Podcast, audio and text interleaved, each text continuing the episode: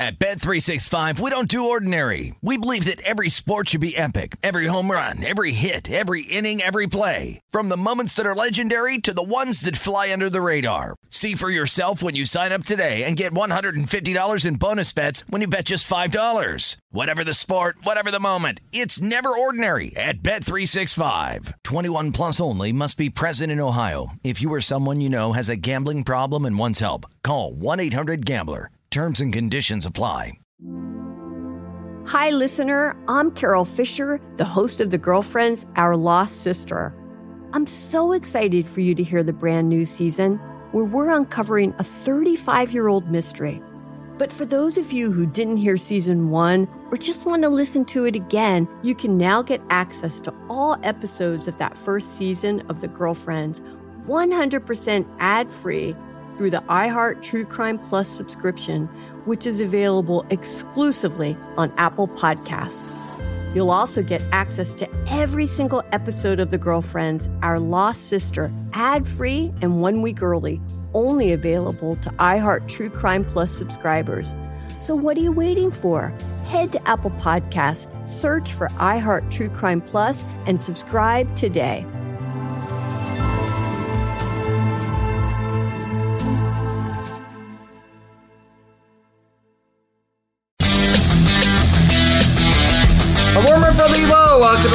Las Vegas for Coast to Coast Hoops with myself, Greg Hoops Peterson, now part of the VSiN Family of Podcast. We've got a superb podcast for you as it's another one of our conference preview editions. Today we're taking a look at the Missouri Valley Conference. We rally for the Valley in segment number two with Kevin Sweeney taking a look at all these rosters. He does tremendous work, Kevin does, over at Sports Illustrated. He does a lot of their NBA draft coverage and is a tremendous mind when it comes to a lot of the Midwest teams, a lot of these mid major teams. We're going to be diving in on all 12 of these rosters. We did see a coaching change or two in the conference as well, especially with Valparaiso. We're going to be diving in there. Kevin just has so much intel on so many of these teams, so it's going to be great to be able to get him on there. Here in segment number one, we're going to be taking a look at the betting trends of the Missouri Valley Conference and a little bit about the styles of play as well. And then in the final segment, I'm going to get you guys my projector or finish for this wonderful conference. I always look forward to the Missouri Valley Conference every single year, so this is going to be fun. And if you have a question, comment, segment idea, what have you for this podcast, you do have one of two ways we offer those in. First one is my Twitter timeline at unit underscore 81. Keep in mind, letters CM. Naming does not matter, so as per usual, please do send these into the timeline. The other way is via an Apple Podcast review. If you rate this podcast five stars, it is very much appreciated. From there, you are able to fire in whatever you'd like to hear on this podcast via that five star review. With this being a conference preview edition, I am not going to hit the news and notes of college basketball from Saturday. I will instead be doing the previous 48 hours. So, Saturday and Sunday, pretty much a weekend roundup on the podcast tomorrow. And now that all the formalities are taken care of, let's get down to business and let's take a look at a Missouri Valley Conference where home court advantage was paramount in this conference. You take a look at just how these teams performed at home versus on the road, and it was night and day. We're now up to 12 teams in the Missouri Valley Conference with all the realignment that we saw last season, and all but three teams went at least 50% against the spread at home. You're going to take a look on the road, and it was relatively brutal. And you're able to make money on five different teams at home. Missouri State, they went 6 5 and 2 against the spread at home. Belmont, 8 and 5 against the spread at home. UIC, Illinois, Chicago, 9 4 and 1 against the spread at home. Indiana State, 10 and 4 against the spread, and Bradley a blistering 13 and 2 against the spread at home. You'll notice that this is a conference that is now a little bit more spread out because when you think of the Missouri Valley Conference, you think of teams in the state of Illinois and Missouri. But now we've got a little bit more shall we say, representation out there in the state of Illinois for one with UIC coming in, but now you've got Belmont in the fold as well, and that spaces things out just a little bit more. So you do have a little bit more travel that is involved with this conference. Now you're going to note that there were a few teams that they were below 500 against the spread in the conference at home. Northern Iowa was the biggest of them, 5 and 10 against the spread at home. It was just a case where there wasn't a lot of depth on this team. You're going to find out that they've got a lot of pieces returning in segment number two. But Southern Illinois, they went six and eight against the spread at home, and Evansville five and eight against the spread at home. These were two of the slower teams that you were going to find in all of college basketball. The Missouri Valley Conference has traditionally been a very slow conference, but we're starting to see this change just a little bit. Josh Schertz, that hire over at Indiana State, that did turn things around just a little bit as he came in from D2 Lincoln Memorial where he ran it and he gunned it and well, he has taken that style with him to Indiana State, 60th in the country in terms of total possessions per game. Two seasons ago, you would not have found anyone even close to that in the Missouri Valley Conference. Illinois Chicago they joined last offseason after they were in the Horizon League. They were 109th in the country in terms of total possessions per game, and the other main team that came over, along with Murray State, cannot forget about Murray State, but Belmont 126th in the country in terms of total possessions per game. Murray State, they were a little bit of a faster team as well in comparison to most of your other Valley teams. They were 227th in the country, but when you consider a lot of these other teams in the Missouri Valley, that's relatively rapid. Northern Iowa in recent years, they've kicked things up 221st in the country in terms of total possessions per game. A little bit slower than a few years ago, but if you remember, like five years ago, Northern Iowa, they used to be just such a slow team. It's not even funny, and still, going slow wins in this conference. You take a look at a lot of the top teams, like Drake, like Southern Illinois from a season ago, and they went super duper slow. Southern Illinois, 340th in the country in terms of total possessions per game. Drake was efficient. They were 214th in the country in terms of total possessions per game. And then the team that actually won the regular season, because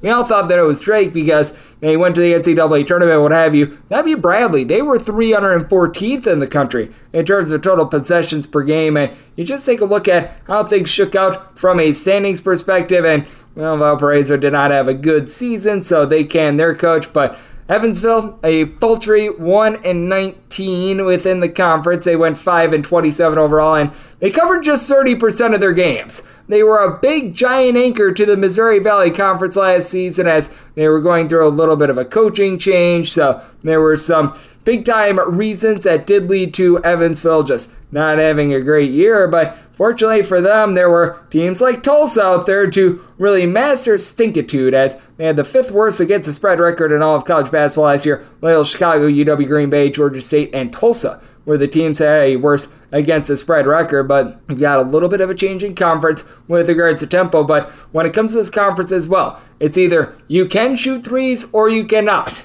I know that that sounds like, ah, you've got just random teams out there in general, but there are some teams that they put so much emphasis on the defensive side of things, like Drake. They were a top 25 team in terms of points allowed on a per possession basis, and I mean, they were a solid offensive team, but it's not like they were necessarily going bombs away from three point range. When it comes to the Drake Bulldogs, they were right around 50th in the country in terms of three point shooting and actually shot 34.5% from three at home, 38% on the road. But Belmont, they were one of your more rough defenses in the conference. They were actually fifth in the country in terms of three point shooting percentage. Evansville just had nothing whatsoever. They were 275th in the country in terms of three point shooting percentage, but you saw uh, very much a hodgepodge amount of results when it comes to three point shooting within this conference and within the conferences as well. It is known a little bit more for their defense, but as I just alluded to a little bit before, we have seen a little bit of a changing of the guard within the conference. That has been due to a few of the coaching hirings that we've been seeing in recent years. But on top of that,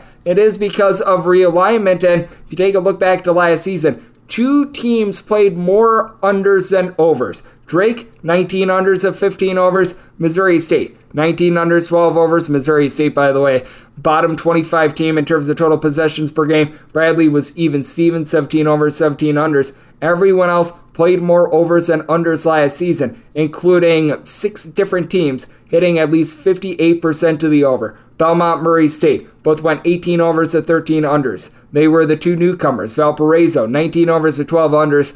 That's because they couldn't play defense at all. Illinois State, 20 overs to 11 unders. Lots of moving pieces. Couldn't play defense at all. Northern Iowa, 19 overs, 11 unders, and a push. I think a lot of that is because we're so used to Northern Illinois being like a bottom 30 team in terms of total possessions per game, and they've turned over a new leaf. And then Evansville, 20 overs to 12 unders. Once again, putrid defense. So that explains a lot of those. And if you're looking at just within conference as well, because these are games that you take into account after you're able to see just non conference play in general, just two teams played either 50% or fewer of their games to the over. As you had two teams at 52.2%, which is pretty much your break even mark. You had Indiana State and Bradley have 12 overs to 11 unders, and then you had Southern Illinois 11 overs, 10 unders, and a push as well. So 52.4%, that pretty much is break even mark, and then everyone else had at least 57% to the over last season. That would obviously be Drake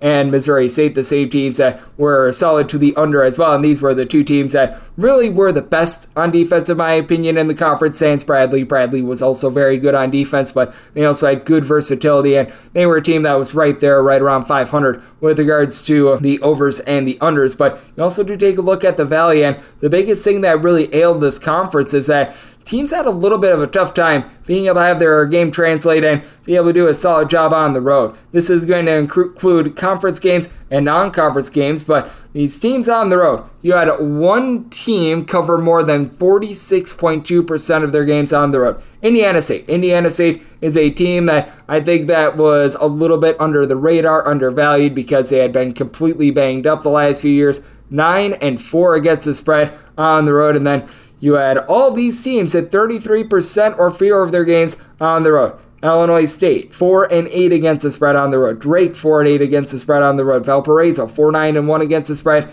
Evansville, 4 10 and 1 against the spread. Murray State, 4 and 10 against the spread. I do think that there were a lot of people that were thinking that Belmont and Murray State might elevate the conference a little bit more as well. And both of those schools, they were in a little bit of transition. They were caught at a little bit of a rough time. It's not like you had Ja Morant going for Murray State. It's not like you had some of those first round picks going for Belmont, though I will say Ben Sheppard, he was actually a first round pick as well, but it was a little bit more without a lot around it, but many of those pieces are going to be returning. So it is a very fascinating conference. It is one that I think is going to be back with a little bit of a vengeance after last season. They were probably a little bit valued as in non-conference play, only two teams were able to cover more than 50% of their games. Missouri State 5 and 4 against the spread out of conference, and UIC, Illinois, Chicago went 8 and 2 against the spread out of conference. They had actually lost Jamari Franklin, their top scorer, to Memphis prior to the start of the season, and I think that that's why they came in a little bit undervalued. Everyone else, they either hit 500 against the spread out of conference.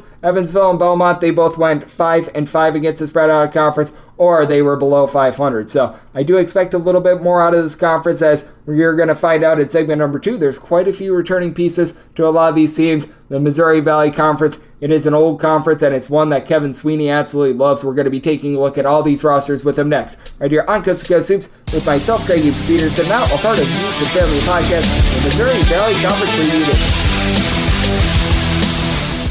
At Bet365, we don't do ordinary. We believe that every sport should be epic. Every home run, every hit, every inning, every play. From the moments that are legendary to the ones that fly under the radar. See for yourself when you sign up today and get $150 in bonus bets when you bet just $5. Whatever the sport, whatever the moment, it's never ordinary at Bet365. 21 plus only must be present in Ohio. If you or someone you know has a gambling problem and wants help, call 1-800-GAMBLER. Terms and conditions apply.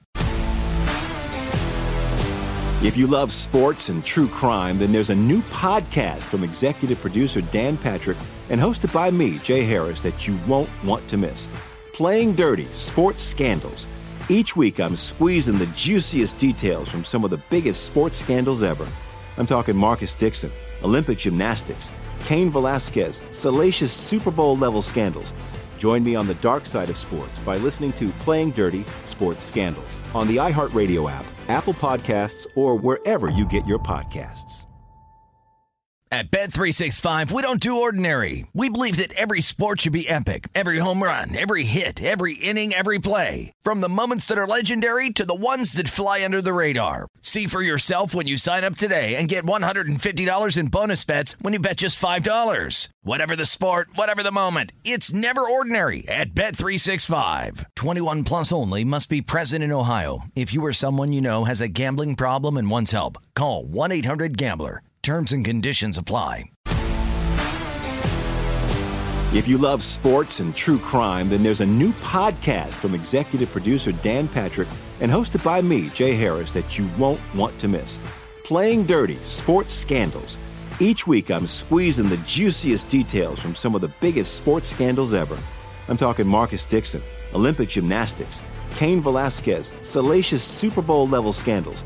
Join me on the dark side of sports by listening to Playing Dirty Sports Scandals on the iHeartRadio app, Apple Podcasts, or wherever you get your podcasts. Are you ready to become a winning sports bettor? Schedule a call with SBIA to find out how their service can make you a long term winning player. They've developed an innovative algorithm that maximizes units return, and they are so confident in their system that they offer a money back guarantee. Sign up by October 31st and get their NBA package at no cost until they reach 10 net units. They treat sports betting like a business. So if you want to learn how to make your sports betting dreams a reality, visit them at SBIA1.com and check them out on social media at SBIA Sports. We're back here in lovely Las Vegas for Coast to Coast with myself, Greg Hoops Peterson, now part of the VSiN Family Podcast.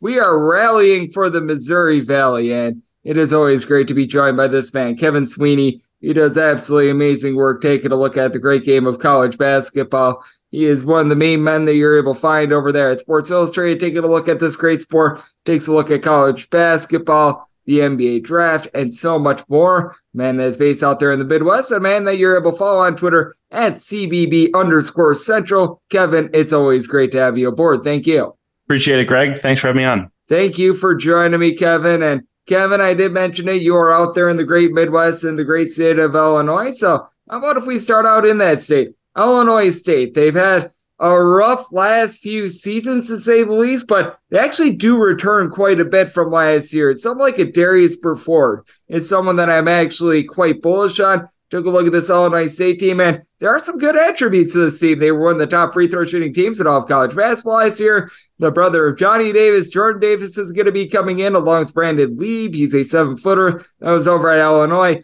Need to take care of the ball, but I do think that there's some upside with Illinois State. Maybe to not be like a top contender or anything like that, but I actually feel like things are getting better with this program. Yeah, it feels like they're a piece or two away, and maybe one of these transfers can can do it. You mentioned Davis, who I think always more looked like a Missouri Valley player than a Big Ten guy, but he's long and athletic and can make a shot. And then up front with Lieb, but also with Myles Foster, who comes in from Monmouth, like a big, wide bodied forward who can score around the basket, lefty with a little bit of touch. I mean, he's a good player. I think this team's probably still missing some star power.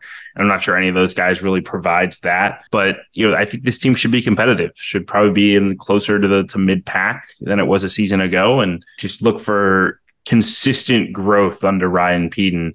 And also, I think some hope that maybe some of these young players, I, think in particular, a guy like Ty Pence, who I know is a local recruit for them, meant a lot for them to land him. I'm interested to see what he's able to do in year one and how much of a piece and a building block moving forward he blossoms into. I'm right there with you. I do think that there is quite a bit of upside with those guys, not necessarily to necessarily be one of the top teams in the conference, but at the same time, be able to take some strides forward and strides forward is exactly what Evansville is hoping for as well, because it was a rough year for them last year. They were in the bottom 60 in terms of both points scored and points allowed on a per possession basis. And in terms of points allowed on a per possession basis, they were 359th. They actually do return a few of their top players from last year, some like Kenny Strawbridge. Say we give the team 14 points per contest. Yacine Toumi, I always say that name wrong. He was able to do a relatively okay job down low.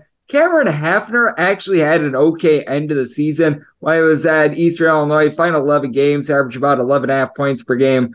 I think they're a little bit better than they were last year, but I still think we're staring at a rough year for Evansville. It was a long term project when Rags took the job. I don't think that's changed. And I think obviously the NIL climate makes it even a little bit more difficult because you need a ton of help. You don't have necessarily the resources to get it. You know, what do you have to sell? You don't have more money than your competitors. You don't have winning, right? Like you have playing time, and that's that's about it. Uh, I know they're really excited about the point guard they're bringing in, Chuck Bailey, one time highly touted recruit who kind of faded. But I think if Evansville, any optimism kind of stems from, all right, can Bailey produce right away? Can Haffner be a, a building block? You add him to Strawbridge, all of a sudden you have an okay backcourt. And and if that's the case, you have a chance to win games. But it's not going to be pretty regardless, right? But you know, looking for for some sort of in- incremental growth here in year two under David Ragland. Yep, I agree with you. As joining me on the show, we've got Kevin Sweeney. He does great work over at Sports Illustrated, taking a look at the amazing game of college basketball. And then when it comes to UIC, I just feel like we should have seen a little bit more growth with this team the last few years because I really loved Luke Yaklich when he was an assistant for Michigan. He was one of the masterminds of that defense that led them to the 2018 national title game. And I mean, the defense actually towards the front half of the season last year looked solid and then went straight down the toilet bowl. I looked at someone like Stephen Clay. I know that he was a guy that was very solid at Menomonee Falls in high school. 247 Sports had him one of the top guys in the state of Wisconsin a few years ago. That's big. They do bring in Isaiah Rivera. I think that Isaiah Rivera is someone that has a little bit of upside in bringing back Toby Okani. He was a six foot eight, little bit of a combo player that was able to put up double figures for the team, but it just has felt like a band of misfit pieces. And once again, I just go back to the defense of Luke Yaklich. I expected it to be a little bit better the last few seasons. They've just been torched with roster turnover, and I think that's the biggest thing. I, I think if Yaklich could do it again, he would have went more built around freshmen early in his tenure because I think he kind of swung for the fences to flip it quick, and when that didn't happen, now he's just been on this kind of a hamster wheel of having to continue to recruit transfers, having to, you know, in some cases recruit guys I don't think really necessarily fit him but you don't have time now to rebuild. This is coming into year four. And if this doesn't end well, I think that's what you'll look back on is that he tried to be too good too fast. It didn't work. And now he didn't have building blocks. So I actually like them from two to four. Um, Marquise Kennedy from Loyola Chicago was a guy who's had an up and down career, but can really defend four years in a winning program, you know, been a part of some, some terrific teams. And I think a guy who can help them at a high level. Rivera, you mentioned from Colorado State, another guy who's been extremely well coached, can score. I think he's a guy average probably 12, 14 points a game in the Missouri Valley, excuse me, and then Okani, a nice athlete. But the front court's a little thin. And the point guard spot is a bit of a question. Are they have Ethan King coming in, but worry at that spot where they turn. So I think they'll be towards the bottom again, more than likely. But you know, maybe two in-state kids and Kennedy and Rivera can elevate this thing a little bit. Just just been hard with the lack of continuity. I mean, talking about the guys that they've lost and and lose Jace Carter this offseason was obviously a big deal, big time wing who could score it off the Texas A&M. They just haven't been able to consistently year over year have the same pieces. And I think when you're trying to build something defense first, it's really hard when you're having to teach so much every offseason. Oh, no question about it. It has been a rough last few seasons for them. And when you've got players going in and out, as you mentioned, that makes it very difficult. And this is going to be a roster that they do lose their top three scorers and I believe their top three rebounders as well. That'd be Indiana State. But I just give Josh Schertz at this point the benefit of the doubt. He did it at the D2 level with Lincoln Memorial. He has lost quite a few of those guys that did follow him up from the D2 ranks, but he brings back Julian Larry, someone who's very versatile. He's able to give you some scoring. He's able to do a good job of doling out the ball. And I do think that he found guys that do a very good job of being able to fit his system. Someone like a Jake Wolf coming in from Morehead State, very good three point shooter. Isaiah Swope, he was at the D2 level with Southern Indiana, who was able to come up to the D1 level a few seasons ago as well. Someone like Ryan Conwell, I think is solid as well. I think that there's going to be a bit of a drop off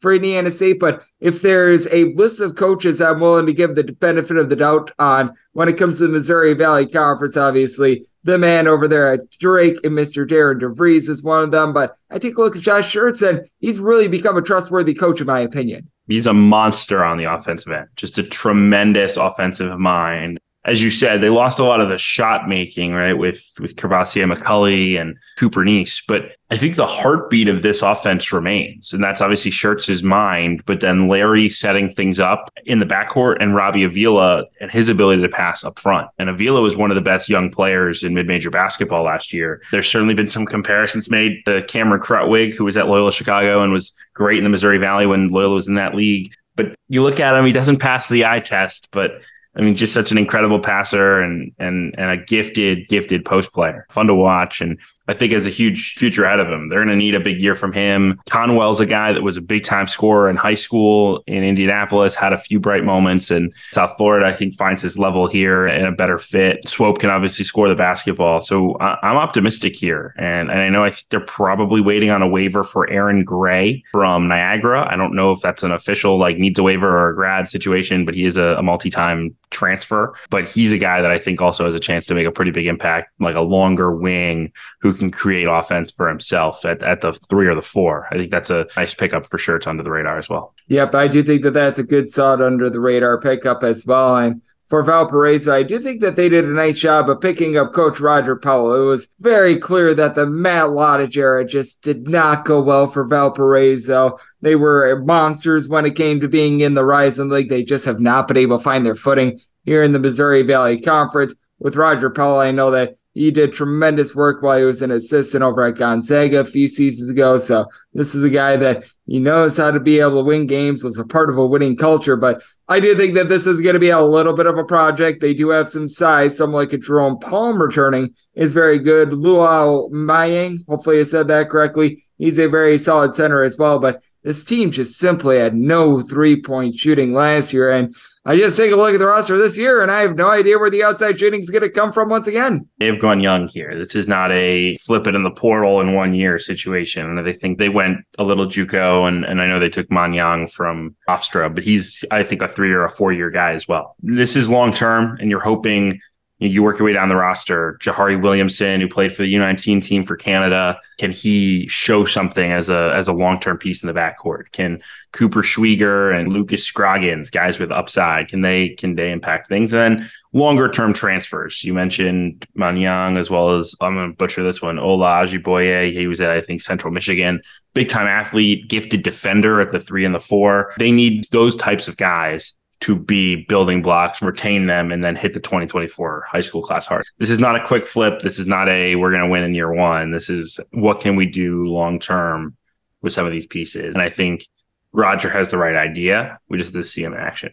Yep, this is clearly a baby step sort of approach that Valparaiso is taking. As joining me on the show, we've got Kevin Sweeney. Does great work over at SI, taking a look at the game of basketball. And with Missouri State, needless to say, this is not going to be a team that's going to be finding themselves in a whole bunch of shootouts. But I liked what I saw from the team last year. They did a very good job of being able to hit the transfer portal last offseason, and they've been able to retain a lot of those guys. Some like an Alston Mason who began his career at the Power Six level. I expect him to be very solid for the team. Donovan Clay is six foot eighty, doesn't necessarily do one thing great, but he does a lot of things very solid. Dallin Original, I think that he's going to be able to do a solid job this year as well. He's right around six foot seven, has some nice versatility there. You've got a bunch of guys that are very unselfish. They do a good job of fitting the boards. If there is one thing with the team, you've got to be better at the free throw line. As last year they were one of the worst teams in all of college basketball at that respect. But all in all, I take a look at Missouri State and I don't know if they're going to be contending with the likes of Drake and company when it comes to the top of this conference, but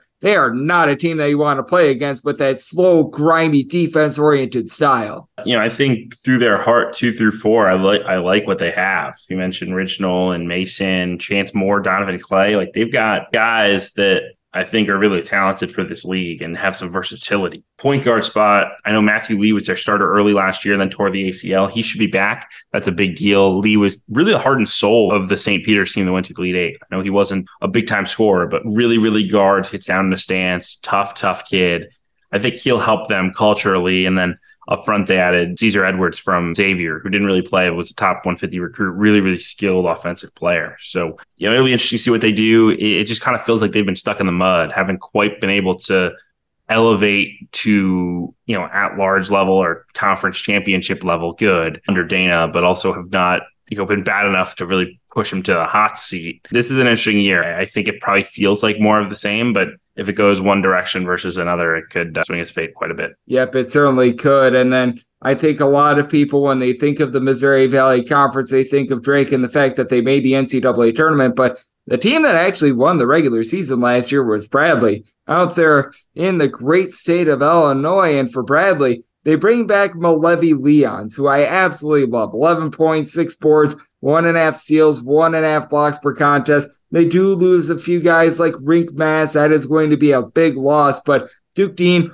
really love his game as well. And then under the radar, a Marion Ellis was a former top 100 freshman recruit of Marquette. Just really didn't get out there on the floor the last two years. He's a guy that's coming into the fold. I do think that with the loss of Rienk Mast, that's going to be a little bit tough, but Trey Pettigrew is someone that goes under the radar. He's a top 250 recruit as well. Bradley on paper has once again a top three roster, in my opinion. Once again, that Mast loss I think is so big, but all in all, I think that Bradley brought in really good guys in the portal, and they retained quite a bit from that team last year that was so solid on defense. Yeah, I mean Brian Wardle is consistent. I mean he's a very good coach. this team will be competitive near the top of conference. I think it lacks a little bit of the firepower it had last year, and they didn't have a ton of it last year. But to lose Mast, who was a guy who could who could score on the low block, and then to also lose Ja'Shon Henry, who was a you know consistent five year contributor, I think that hurts. You know, Leons is a nice player, but he's not a guy you really build an offense around, or at least hasn't been yet in the backcourt, Dean and Connor Hickman, again, good players, but they aren't guys that I necessarily just want to say like that's the heartbeat of my offense. So they're going to have to double down defensively. I think Darius Hannah can help them protect the rim. I'm excited about some of these younger guys. You mentioned Pettigrew and Ellis. I'd mention as well Almar Atlason, who's a really big time European recruit he's a guy who I think could make an impact before all said and done. So to me, it's like, can they score enough to really win a conference championship? Can they, can they be consistent enough on that end of the floor? If they can be, I think they have a real shot. Yep, I think so as well. With Bradley, you know that they are going to defend as joining me on the show. We've got Kevin Sweeney. You know that he is going to provide great analysis every time he joins this podcast. And what you can expect from this team at Belmont is really good offense fifth in the country last year in three point shooting percentage. But they do lose Ben Sheppard, who unexpectedly became a first round prospect in the NBA draft. He really had a rise during that. But they bring back Cade Tyson. Cade Tyson, as a freshman last year, was tremendous. Shot nearly 42% from three. He's got good size, good versatility. You'd like to see this team be a little bit better on the on the glass, and I think that Malik Dia, who comes in from Vanderbilt at six foot nine, he's going to be able to help out with that as well. And then when you bring back Jacoby Gillespie and Keyshawn Davidson, pair of guys that combine to average about 2.3 steals and 7.7 assists per game, that's a really good base to be able to build your backcourt around. And then the D2 transfer as well. Jace Willingham, 16 point per game score. I take a look at Belmont and there's nice pieces around them. I think the big key is can they just be a little bit better on the glass because that was their main kryptonite last season? Yeah, Dia gives them much more of a presence down low than I think they've had, which is a big deal. And it's going to be hard to replicate offensively what Sheppard gave you, but Casey Alexander's a tremendous X and O's coach. I mean, kind of similar to Josh Schertz. Like they're going to be really good on the offensive end just because of the stuff that they run and the fact that they have really skilled players, right? Cade Tyson is the next big time Belmont player, whether he transfers up or he stays four years. Like that is a guy that is going to make a huge impact in college basketball. His brother Hunter Tyson, just a draft pick by by the Denver Nuggets, and then Davidson and Gillespie in the backcourt. Even like Isaiah Walker was a kid that I thought in like ten minutes game last year, long, athletic, slashing guard. I think has a chance to be really, really good. So I'm in again on Belmont. Casey Alexander is probably one of the more underrated coaches in the country. I mean, think about what he did at Lipscomb. Won 29 games one year, went to an NCAA tournament, went to the Final Four of NIT, moves up to the Valley last year with Belmont, despite losing some pretty big pieces, and does not miss a beat. Wins 21 games, goes 14 and six in the league. Like I think the world of Casey Alexander as a coach. I mean, and the numbers don't lie. I mean, 26, 26, 25, and 21 wins, and four years at Belmont. Before that, 29, 23, 20 in his previous three at Lipscomb. This is a terrific program, and a terrific coach. And I think there's enough talent here to say that this is a top five ish team in the Valley once again. I think we've got one of the biggest rarities in all of college basketball with this next team. Northern Iowa, if I see this correctly, hopefully I have my roster straight. They return everyone that averaged at least one point per game last season. I do not know how that is possible in this day and age of college basketball. And truth be told, for Northern Iowa, it's not a good year last year 14 and 18, 9 and 11 in the Missouri Valley. You expect more out of Northern Iowa, but if there is one thing that Northern Iowa has going for them, chemistry is tremendous. They don't bring in really anyone in terms of the transfer portal or anything like that. Hunter Jacobson, obviously, of relation to the coach Ben Jacobson, he's going to be coming into the program. But for Northern Iowa, this is a year where I feel like it's a little bit more of a put up or shut up year because they bring back all those talented players and Bowen Born, Tytan Anderson. And if Nathan Heisey doesn't get hurt last year, who knows where the team goes? Right. You get Heisey healthy. This is a program that does kind of turn back the clock. They will develop kids. They guys get better in this program. So I'm inclined to think that Northern Iowa is going to be right there to win this league. You know, the question really is at the five. I know Austin Fife has dealt with some really difficult medical stuff coming off of long COVID, didn't play last year, was dealing with it two years ago. He's still with the program from what I've gathered, but what he will actually do basketball wise this year is somewhat unknown. But they did beef up a little bit on the interior with Jacob Hudson, who was at Loyola Chicago, you know, he was a starter for a good percentage of the final year in the Valley team and then kind of fell out of favor last year.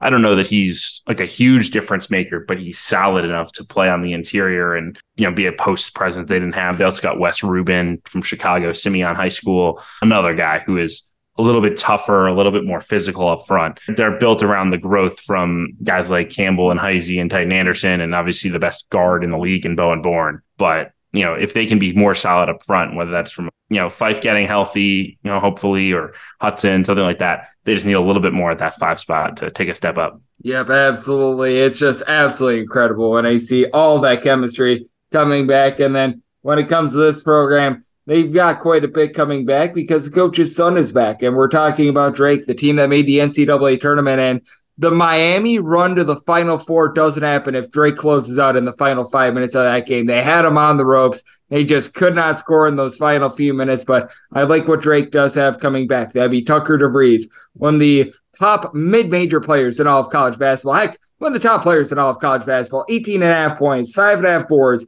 I felt like playing him off the ball a little bit more in his sophomore year rather than the freshman campaign. That was big, but they do lose Roman Penn, who was really the heartbeat of that offense, a guy that was able to give the team five and a half assists per contest. But all in all, I look at this Drake team and I mentioned coaches I give the benefit of the doubt to. Darian DeVries always gets that from me. This team was tremendous at not allowing opponents to be able to get second chances. They bring in Ethan Roberts, who was tremendous over at Army, 12 and a half points, shot 40% from three. Atin Wright from CSUN is tremendous. Karan Gibson, he's coming in from UT Arlington as well. I feel like they might be a little bit more rough down low, but bringing back Darnell Brodie along with Carlos Rosario is a good place to start. And I just can't question DeVries at this point. I like Drake to be able to be, once again, if not the number one team in the conference, a top two team.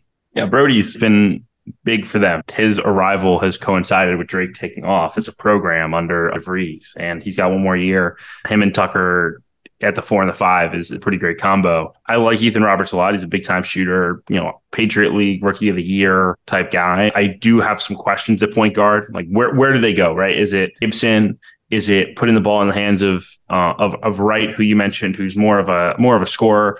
Or do they go to Connor Enright, who played a lot last year, but it was a lower usage role because they had so many veterans around him? Just curious kind of how that whole rotation shakes out. But I think they did a really nice job of retooling and rebuilding and keeping the fact that you have the best player in the league, keeping the fact that you have the most experienced five man in the league, and saying, all right, like, what can we do around him? I think they did enough to be right there for the league championship once again. I am in total agreement with you as Kevin Sweeney, who does tremendous work over at Sports Illustrated, is joining me right here on Kuska Soups for the Missouri Valley Conference Preview Edition. And the question that I've got with this team is defense, because with Murray State, they return a lot of their top scorers from last season. Rob Perry was tremendous for the team. He was able to put up 14 and a half points per contest. You've got a Murray State team that all in all, they've got a bunch of really good sharpshooters. What stood out to be about Murray State though is that if you look at raw points allowed on a per possession basis last year, they were 282nd in the country. That's a little bit of a red flag for me, but you're bringing back Jacoby Wood, who He's got a lot of familiarity with this conference along with the OVC, began his career at Belmont. Sean Walker Jr. is someone that I'm banking on to be able to have a relatively nice season. They've got a lot of guys that are six foot six, six foot seven, good versatility. They don't necessarily have that one true post presence, especially with Jamari Smith now being out of the fold as well. How do you view this Murray State team? Because I think for Murray State, the question isn't the offense. The question is, are they going to be able to tee up a little bit more this season? I kind of was expecting one big fish this spring. We never really got it. You know, Perry's a nice returner. You mentioned Wood, Brian Moore as well. Like they've got a little bit of continuity in the backcourt. And then Sean Walker as well, good wing. Nick Ellington, I think will help them a little bit, but it feels like we're missing something. I kind of pencil this team right in the middle. Uh, I respect Steve Prohm quite a bit, my former I feel the 68 colleague. I think he does a really nice job. And I thought all things considered did a really nice job to keep them competitive and over 500 in year one. But as you said, the defense has got to get better. And I'm just not necessarily sure that they accomplished that. Maybe Ellington, as more of a traditional center instead of DJ Burns, gets a little bit of growth there. But I do have some concerns about how much this team's ceiling really rises in here. And I've got concerns with this final team as well. It's a team that is in your state of Illinois. That'd be Southern Illinois. And the big reason why I have concerns is that They had two guys that averaged more than seven points per game last season, and Lance Jones and Marcus Domask. They are both gone. And Marcus Domask, I mean, this guy was the heart and soul of the team. He led the team in points, he led the team in rebounds, he led the team in assists. The only thing he really didn't lead the team in was steals. That was actually Lance Jones, who's out of the fold. Xavier Johnson now is averaging right around seven points per game. And a guy that I like that George Mason shot it well from three last year. He now really needs to take on a new role for the team. They bring in someone like Jared Hensley. I think that he's going to be able to give them a little bit of something. And they've added a little bit of size from last season, but they're going to need someone like Clarence Rupert, who is a part of that Elite Eight team uh, over at St. Peter's to really take some strides forward. They're going to need RJ McGee to come in and instantly give this team a nice impact in the backcourt as well. I do have questions with Southern Illinois losing their top two scorers and demonstratively by far their top two scorers from last year. It's a big year for for Bryan Mullins. Did not get extended this spring after a 23 win year, different AD than who hired him. I think he's done a nice job at SIU, but it doesn't feel comfortable. And with a new team, it feels like there's some pressure to at least be competitive this year. I just don't know that they have enough firepower. Like all these pieces I'm okay with, right? Like I like the RJ McGee addition, rotation player on a top 100 Tulane team.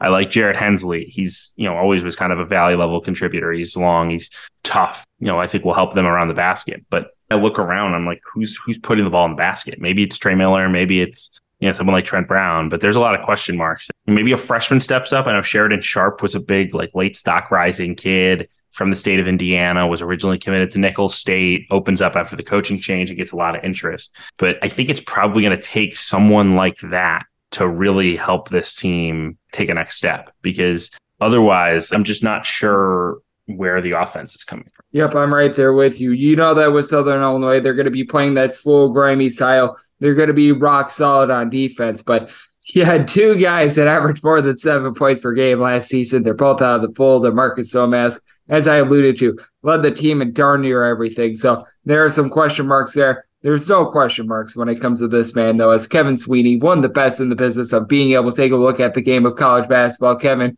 you do absolutely tremendous work taking a look on so many fronts. This great game that we all know and love. So love the good people at home know it's all on tap for you and how people can follow along on social media and other platforms. Yeah, just check out all our stuff over at Sports Illustrated, summer content. Just got back from Summer League and Peach Jam back to back. So deciding to take a little bit of time here and start gearing up for for conference preview season.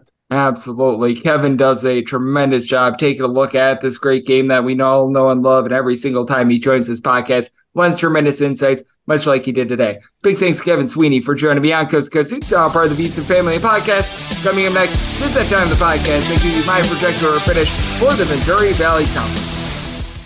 At Bet365, we don't do ordinary. We believe that every sport should be epic. Every home run, every hit, every inning, every play. From the moments that are legendary to the ones that fly under the radar. See for yourself when you sign up today and get $150 in bonus bets when you bet just $5. Whatever the sport, whatever the moment, it's never ordinary at Bet365. 21 plus only must be present in Ohio. If you or someone you know has a gambling problem and wants help, call 1-800-GAMBLER. Terms and conditions apply.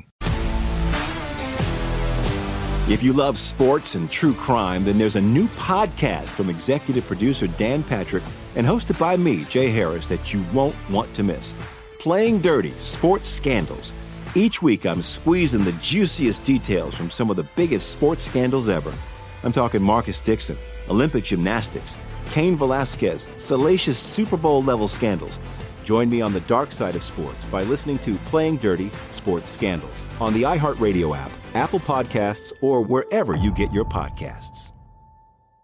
At Bet365, we don't do ordinary. We believe that every sport should be epic. Every home run, every hit, every inning, every play. From the moments that are legendary to the ones that fly under the radar. See for yourself when you sign up today and get $150 in bonus bets when you bet just $5. Whatever the sport, whatever the moment, it's never ordinary at Bet365. 21 plus only must be present in Ohio. If you or someone you know has a gambling problem and wants help, call 1-800-GAMBLER. Terms and conditions apply.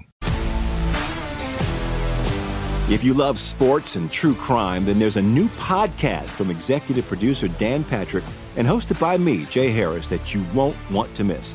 Playing Dirty Sports Scandals. Each week, I'm squeezing the juiciest details from some of the biggest sports scandals ever. I'm talking Marcus Dixon, Olympic gymnastics, Cain Velasquez, salacious Super Bowl level scandals. Join me on the dark side of sports by listening to Playing Dirty Sports Scandals on the iHeartRadio app, Apple Podcasts, or wherever you get your podcasts. At Bet365, we don't do ordinary. We believe that every sport should be epic. Every home run, every hit, every inning, every play. From the moments that are legendary to the ones that fly under the radar. Whether it's a walk-off grand slam or a base hit to center field. Whatever the sport, whatever the moment. It's never ordinary at Bet365. 21 plus only must be present in Ohio. If you or someone you know has a gambling problem and wants help, call 1-800-GAMBLER. If you love sports and true crime, then there's a new podcast from executive producer Dan Patrick and hosted by me, Jay Harris, that you won't want to miss. Playing Dirty Sports Scandals. Each week, I'm squeezing the juiciest details from some of the biggest sports scandals ever. I'm talking Marcus Dixon, Olympic gymnastics, Cain Velasquez, salacious Super Bowl level scandals. Join me on the dark side of sports by listening to Playing Dirty Sports Scandals on the iHeartRadio app, Apple Podcasts, or wherever you get your podcasts.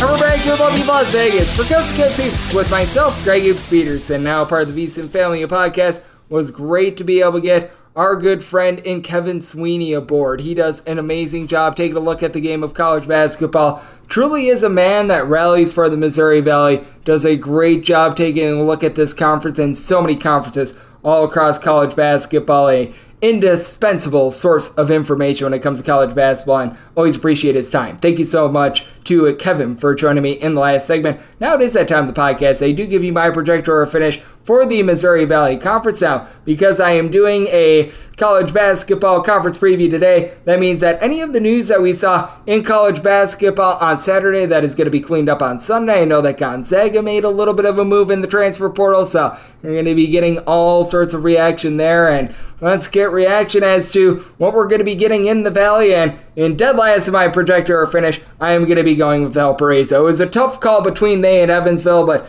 for Roger Powell, he is starting from square one. I actually think that Pat Baldwin, who we remember he was just a failure of a coach over at UW Milwaukee, he's a part of that coaching staff with Powell, who comes over from Gonzaga. I do think that that's a relatively okay coaching staff.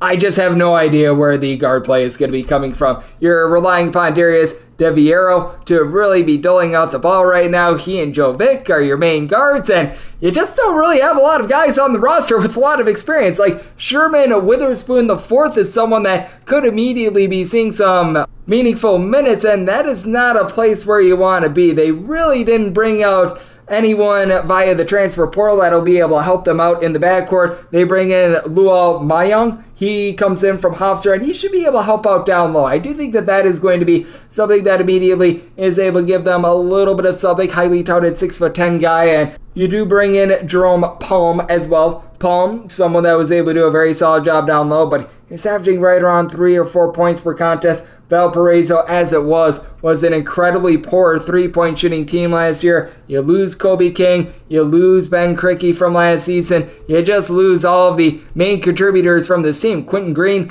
he was able to give the team 10.5 points per game. He has decided to stick with it, but he's really the lone guy that returns that average more than about 4.5 points per contest. You could get a little bit of something out of Connor Barrett, who was able to shoot about 35% from three point range, average four points per contest. But all in all, rough situation to be in. Valparaiso, I do have them dead last in terms of my projector finish. At number 10, I'm going to be going for Evansville. Evansville was a bottom 10 team in all of college basketball last year when it came to points scored on a per possession basis, but I know that Kevin was talking about this as well. Bringing in someone like a Jack Bailey III, who was rated as the number five freshman recruit from the state of Michigan for the class of 2023, that's a good place to start. You're bringing in Kentucky Wesleyan transfer Antonio Thomas, who he was able to do a solid job shooting about 41% from three point range at the Don D1 level last year. You've got some size on this roster. Siku Calais, he's six foot ten. He was able to put up right around four rebounds per contest. And Cameron Haffner,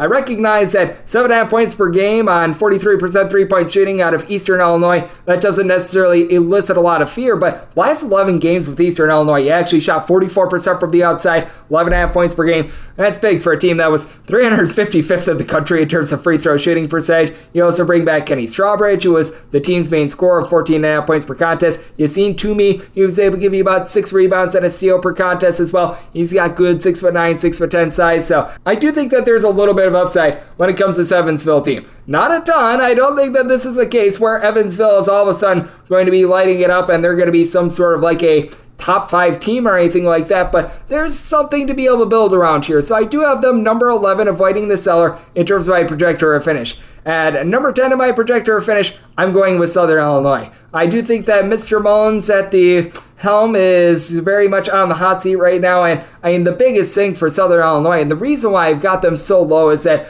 Marcus Domask was the heart and soul of this team. He led the team in points, rebounds.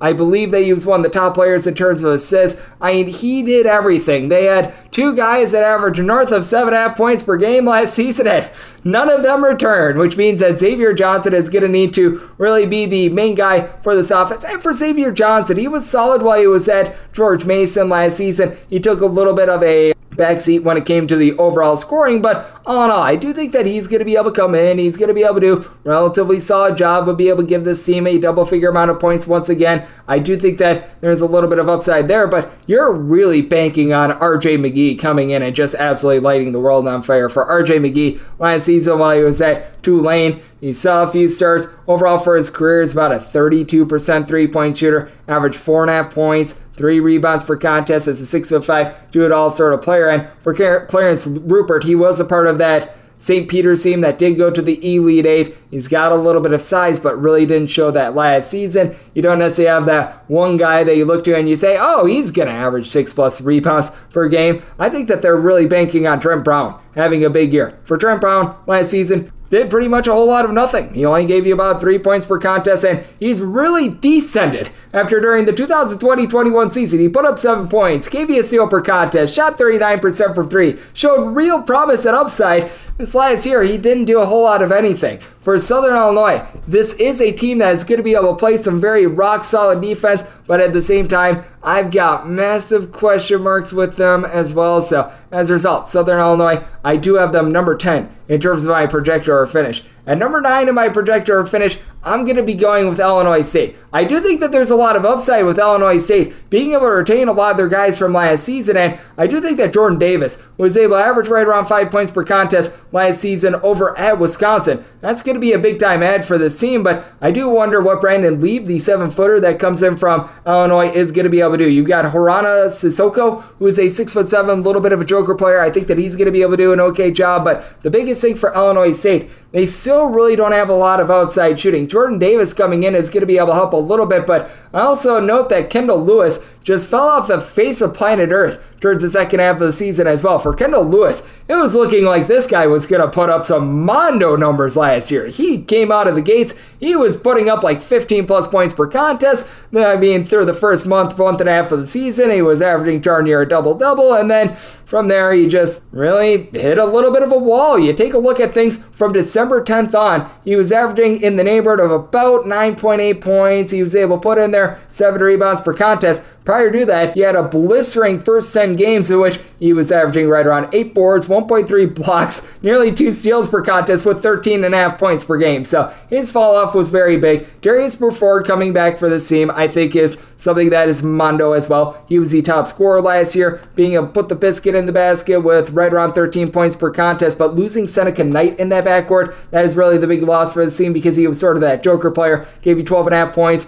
was able to out the ball a little bit, six boards, shot 40% from three, and this is an Illinois State team that last year they were right around 210th in the country in terms of three point shooting percentage. Now, very good free throw shooting team. That's something that you're able to rely upon as each of their top six scorers last year shot at least 76% of the free throw line, and they bring back all but two of them, including Malachi Poindexter, who shot 94.5% of the charity stripe, 9.5 points per game. But you just need that one creator for this team. They didn't have anyone that averaged more than 2.5 assists per game. I just don't know if they're going to have that presence even with someone like a Myles Foster coming in from Monmouth. So this is a scenario where I did have to put Illinois State number nine in terms of my projector or finish. And number eight, I do have to go with the Flames of UIC. With UIC, I do think that there's a little bit of upside with this program, as for UIC, all in all, it has been a mess in recent seasons, and you do lose your top two scorers from a season ago. But the good news for UIC is that they did actually a really good job in the transfer portal. Isaiah Rivera is someone I like averaged 8.5 points, 3.7 boards per contest at Colorado State last year, a career 39.7% three point shooter. That'll elevate the team. And Tyler Stevenson, I think, could be one of the real gems when it comes to mid major transfers, as last season he was just buried on the Mississippi State bench two seasons ago at Southern Miss. 14.5 points, 7.5 boards, a block per contest. So you've got upside there. Yusuf Salia, he's a guy that comes in from Idaho, shot about 35% from three point range, averaging about 6.5 points per game. This was laid out by Kevin Sweeney. Marquise Kennedy, he was a starter for a few years over at Loyola Chicago. So this is someone that has been in big spots before, but losing those top two scorers from last year, that puts a lot on Toby Okani, who was able to do a nice job giving you 11 points, 7 boards, 2.5 assists per contest, and Philip Sabajé, hopefully I said that correctly. I'm sure that I did not. I apologize to Philip, but he shot 36.5% from three. Good versatility at right around 6 foot 7, 6 foot 8. He's able to give you 9 points per contest. I do have some issues with the depth, though. This is a bunch that they were outside of the top 325 in terms of points scored on a per possession basis last year. I feel like the offense is going to be quite a bit better this year, but I also feel like the defense is going to be falling off quite a bit as well. So it's a little bit of a horse apiece situation, and I do think that they're going to be one of those teams that they're just sort of stuck in no man's land in this conference. As for Luke Yaklich, he's just had a tough time really finding that one guy that's able to have the ball in his hands that is able to distribute as well. So as a result, I do have UIC at number eight in terms of my projector finish. At number seven, I am going to be going with Murray State. Murray State's a team that's going to be able to put the ball in the basket. You bring back Jacoby Wood, you bring back Rob Perry. These are two guys that they're able to do a nice job being able to give you some buckets. It's a Murray State team that they had no issues with their offense. The issues for Murray State, they all came on the defensive side of things, where they were a bottom 75 team in the country in terms of points allowed on a per possession basis. With Murray State, you also have to wonder who's all going to be able to rebound for this team. They bring in Alden Applewhite. He's a six foot seven, little bit of a stretch player that comes in from Portland. He should be able to help out a little bit as well. And then I do think that they should be getting back in the fold. Jamari Smith. Jamari Smith last season, he was able to register 12 points, four boards. I know that Bart Torvik sort of has him as a little bit of a question mark, but I'm expecting him to be back for the team. But with Rob Perry, he just needs to really shoulder the load for the team along Jacoby Wood, pair of guys that they shot about 34.5% from three point range with Wood, four and a half assists, 1.5 steals per game. Perry played a little bit more off the ball, being able to pull in there right around five rebounds per game. But with DJ Burns, that top rebounder of the fold, that really leaves this team with a big giant hole to be able to be filled there. Sean Walker Jr., he's a nice six foot six, little bit of a combo player that I think is going to be able to help out on glass, but I think that this team is going to be decimated down low. Do like the upside of Quincy Anderson, who was able to give the team 7.3 rebounds per game, but I look at a team that I think is going to be relatively solid on offense. I think that they're going to be able to do a good job of being able to shock a few teams because they do have some nice players that are able to shoot it from three point range. I think the defense is going to be their ultimate undoing, though. That is a big reason why I do have Murray number seven in terms of my projector or finish. And number six, I am going to be going with Indiana State. I do like Josh Schertz and what he's been able to do, but you lose your top three scorers from last year, and that really does put you behind the eight ball. Julian Larry, I think, is going to be in for a good year. He's a little bit of a do it all sort of player from last year that I do think is going to be able to take some strides forward with his scoring. Only put up about seven points per game last season, but 1.3 steals per game, three and a half assists, shot 46.4% from three point range. And then you've got Robbie Avila. I absolutely love his game, six foot 10, little bit of a jitterbug guy, 10 and a half points, four boards was able to bury about 34% of his threes. Aaron Gray, I'm thinking, is going to be eligible and should be good to go. The Niagara transfer was able to log 12.5 points, right around 4.5 rebounds per game. And Jake Wolf, he's someone that two years ago was able to shoot north of 40% from three point range while he was over at Morehead State. Now, I do think the big key here, Isaiah Swope What are you going to be able to get out of him? Someone that he very much fits the mold of Josh Schertz because he was playing at the D2 level a few seasons ago. First year at the D1 level at Southern Indiana in the Ohio Valley Conference, 15.5 points, 3.5 assists, 1.4 steals, shot 42.3% from three. So he made a seamless transition, especially getting better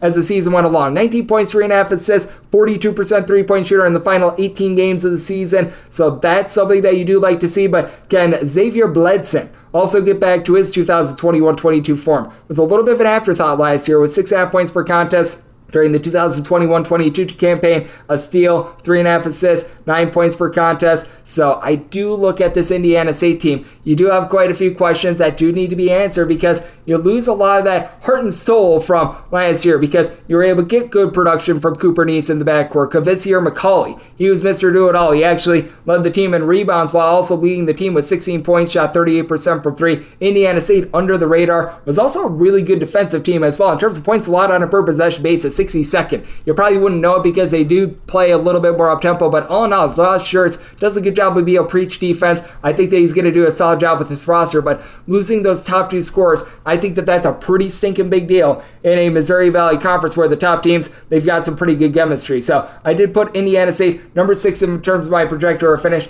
And number five, I'm going to be going with Belmont.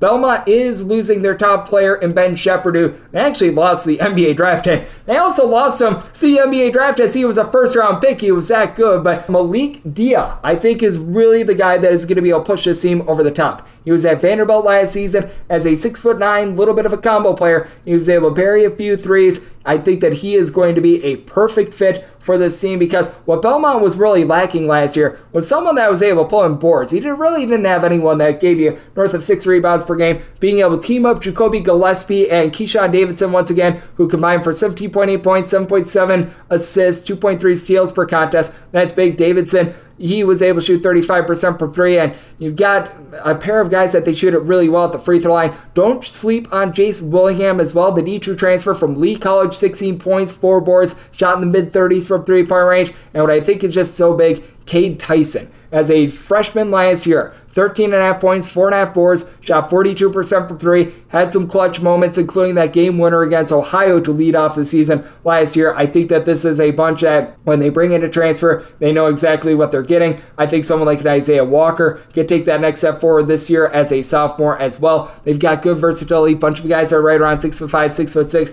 They're able to stroke the ball. Belmont last season in terms of overall three point shooting percentage. I know that a big part of that was Mr. Sheppard, but they were number five in the country with that regard, 50th in the country in terms of points scored on a per possession basis. I think they're going to be a little bit better on the boards with Dia coming in the fold. As a result, I've got Belmont number five in terms of my projector or finish. And number four, I'm going to be going with Missouri State. Missouri State is that team that's like going to the dentist. It's no fun playing against them whatsoever because they play so stinking slow. And for Missouri State, for the love of Pete, hit a few re- free throws this year because for Missouri State, they were a bottom 20 team in the country in terms of free throw shooting percentage, but you bring back your top three guys Alston Mason, Donovan Clay, Chance Moore, all three guys that were able to average at least 9.5 points per game for the team last season. Dallin Regional is someone that I'm very bullish on as well. He made about 37.5% of his threes as a 6'7, a little bit of a combo player, 5 points, 4.3 rebounds per contest. Cesare Edwards coming in from Xavier, guy that really didn't play a lot the last few seasons at Xavier, but the rated number 111 11 recruit from the 2021 freshman class, according to 247 Sports. He adds really good size with having right around about six foot nine, six foot ten on his frame. And for Donovan Clay, he's Mr. Do It All. He was the team's top scorer with 12 points, five and a half boards, 3.6 assists, a block per contest at six foot eight. Not necessarily the guy that is going to light it up from three point range or anything like that, but also having someone like a Damian Mayo Jr. I think is big. He's going to be able to be a nice contributor in the backcourt. And the one guy that I think we're all sleeping on as well, that'd be Dar- Dawson Carper. Carper was able to make seven starts last season before he went down with a little bit of a season ending injury. And this is someone that came in from Hawaii. He's got a seven foot frame. When I was at Hawaii, I still remember that 2019 20 campaign. He was able to give the team right around six points, four boards. Needs to be a little bit more assertive with regards to his shot blocking, but I do think that there's some real upside with him. The question is, is he able to stay healthy? If he is, Missouri State is going to be very fearsome down low. That makes their slow, grimy style even more difficult to score on, and that makes it just even more of a nightmare for teams trying to be able to put up some points. So for Missouri State, I do have them number four in terms of my projector finish. And number three, I'm going to be going with Northern Iowa. It has been a rough last few seasons for Northern Iowa, but they return literally every player that averaged at least 2.5 points per game last season. So that's something that's big. You hope that Austin Phyfe is able to get out there on the floor as he had to miss the entirety of the 2022-23 season. He's so old that he was in the fold for Northern Iowa during the 2017-18 season. So I mean, this is a Van Wilder of college basketball right here. But when he's clicking, he's clicking. That 2020-21 season, he was able to give the team seven and a half boards, 12 and a half points per game. He's able to pop a few threes. That would be big, whatever they get out of him. But just bringing back Tytan Anderson is big. Tytan Anderson, he was the only guy that could grab a rebound for this team. Nobody else on the roster had more than 4.7 rebounds per game, 12.5 points, 8.5 boards per game. And we're all going to look at Bowen Born, and rightfully so, because he was the main guy, giving you between about 17 to 18 points per game. When you look to a big shot, you're going to be looking at Bowen Born to be taking that, but Michael Duax, he is a guy that I think really went under the radar because he really improved towards the back half of the season. I was wondering for Northern Iowa, all right, you've got Tytan Anderson, you've got Bowen Born. Who else is able to give you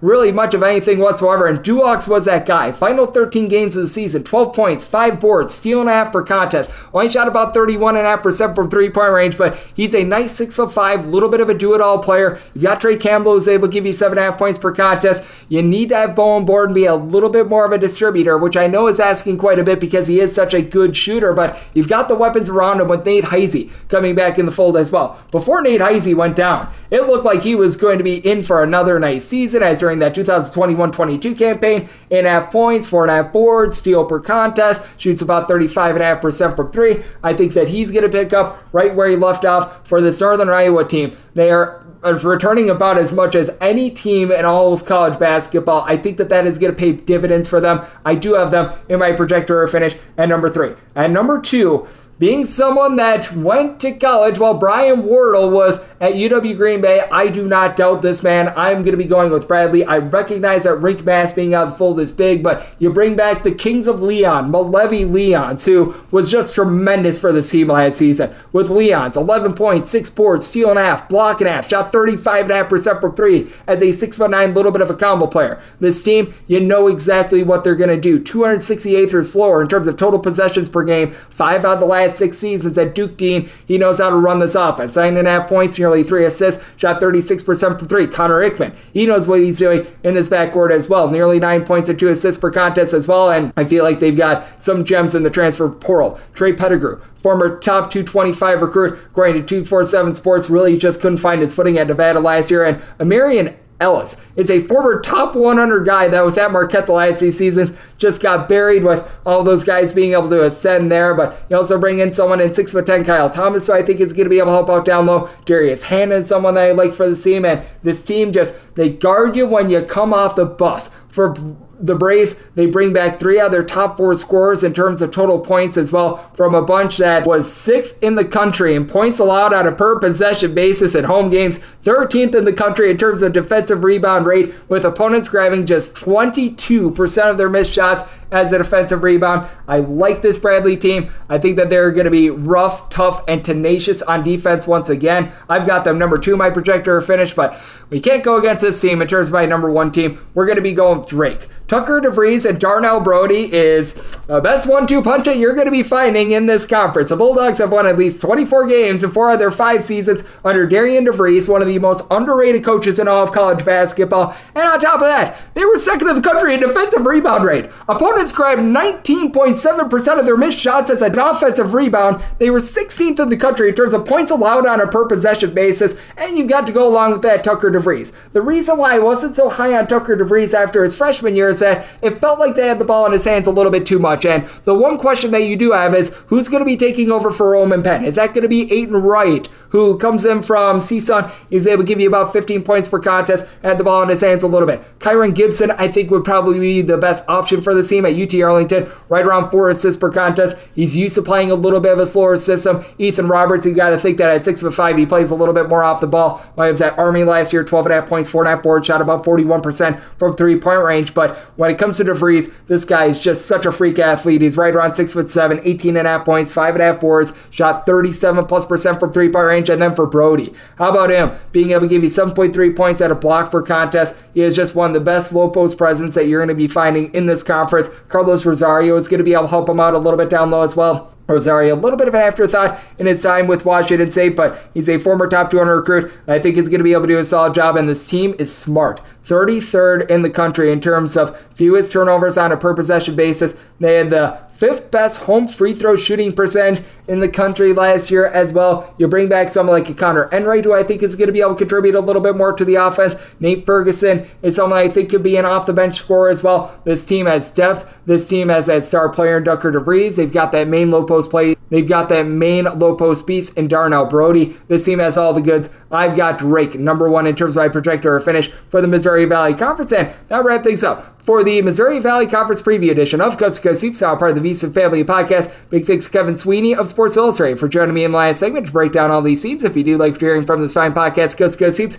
you're able to subscribe wherever your podcast. Apple Podcasts, Google Play, Spotify, Stitcher, and TuneIn. If you have a question, comment, segment idea, what have you for this podcast, you do have one of two ways we offer those in. First one is my Twitter timeline at Juden underscore 81. Keep in mind, letters CM. Naming does not matter, so as per usual, please do send these into the timeline, and the other way, that's fine, an Apple Podcast review. If you rate this podcast five stars, it is very much appreciated. From there, you're able to fire in whatever you'd like to hear on this podcast via that five star review. I'm coming at you guys every single day on this podcast. Conference previews, as you can tell, they're in full swing. We're going to be doing one for all 32 conferences. And then once we do that, you're going to be set for a very profitable and fun college basketball season. So appreciate you tuning in today, and I'll be back with you once again tomorrow. Thank you.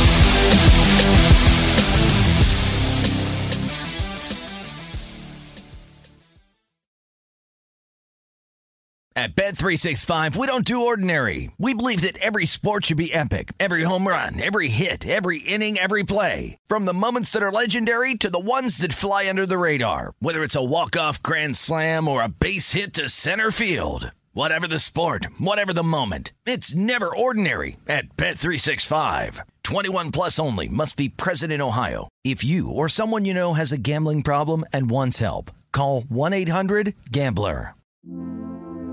Hi, listener. I'm Carol Fisher, the host of The Girlfriends, Our Lost Sister. I'm so excited for you to hear the brand new season where we're uncovering a 35 year old mystery. But for those of you who didn't hear season one or just want to listen to it again, you can now get access to all episodes of that first season of The Girlfriends 100% ad free through the iHeart True Crime Plus subscription which is available exclusively on Apple Podcasts. You'll also get access to every single episode of The Girlfriends, Our Lost Sister, ad free and one week early, only available to iHeart True Crime Plus subscribers. So, what are you waiting for? Head to Apple Podcasts, search for iHeart True Crime Plus, and subscribe today.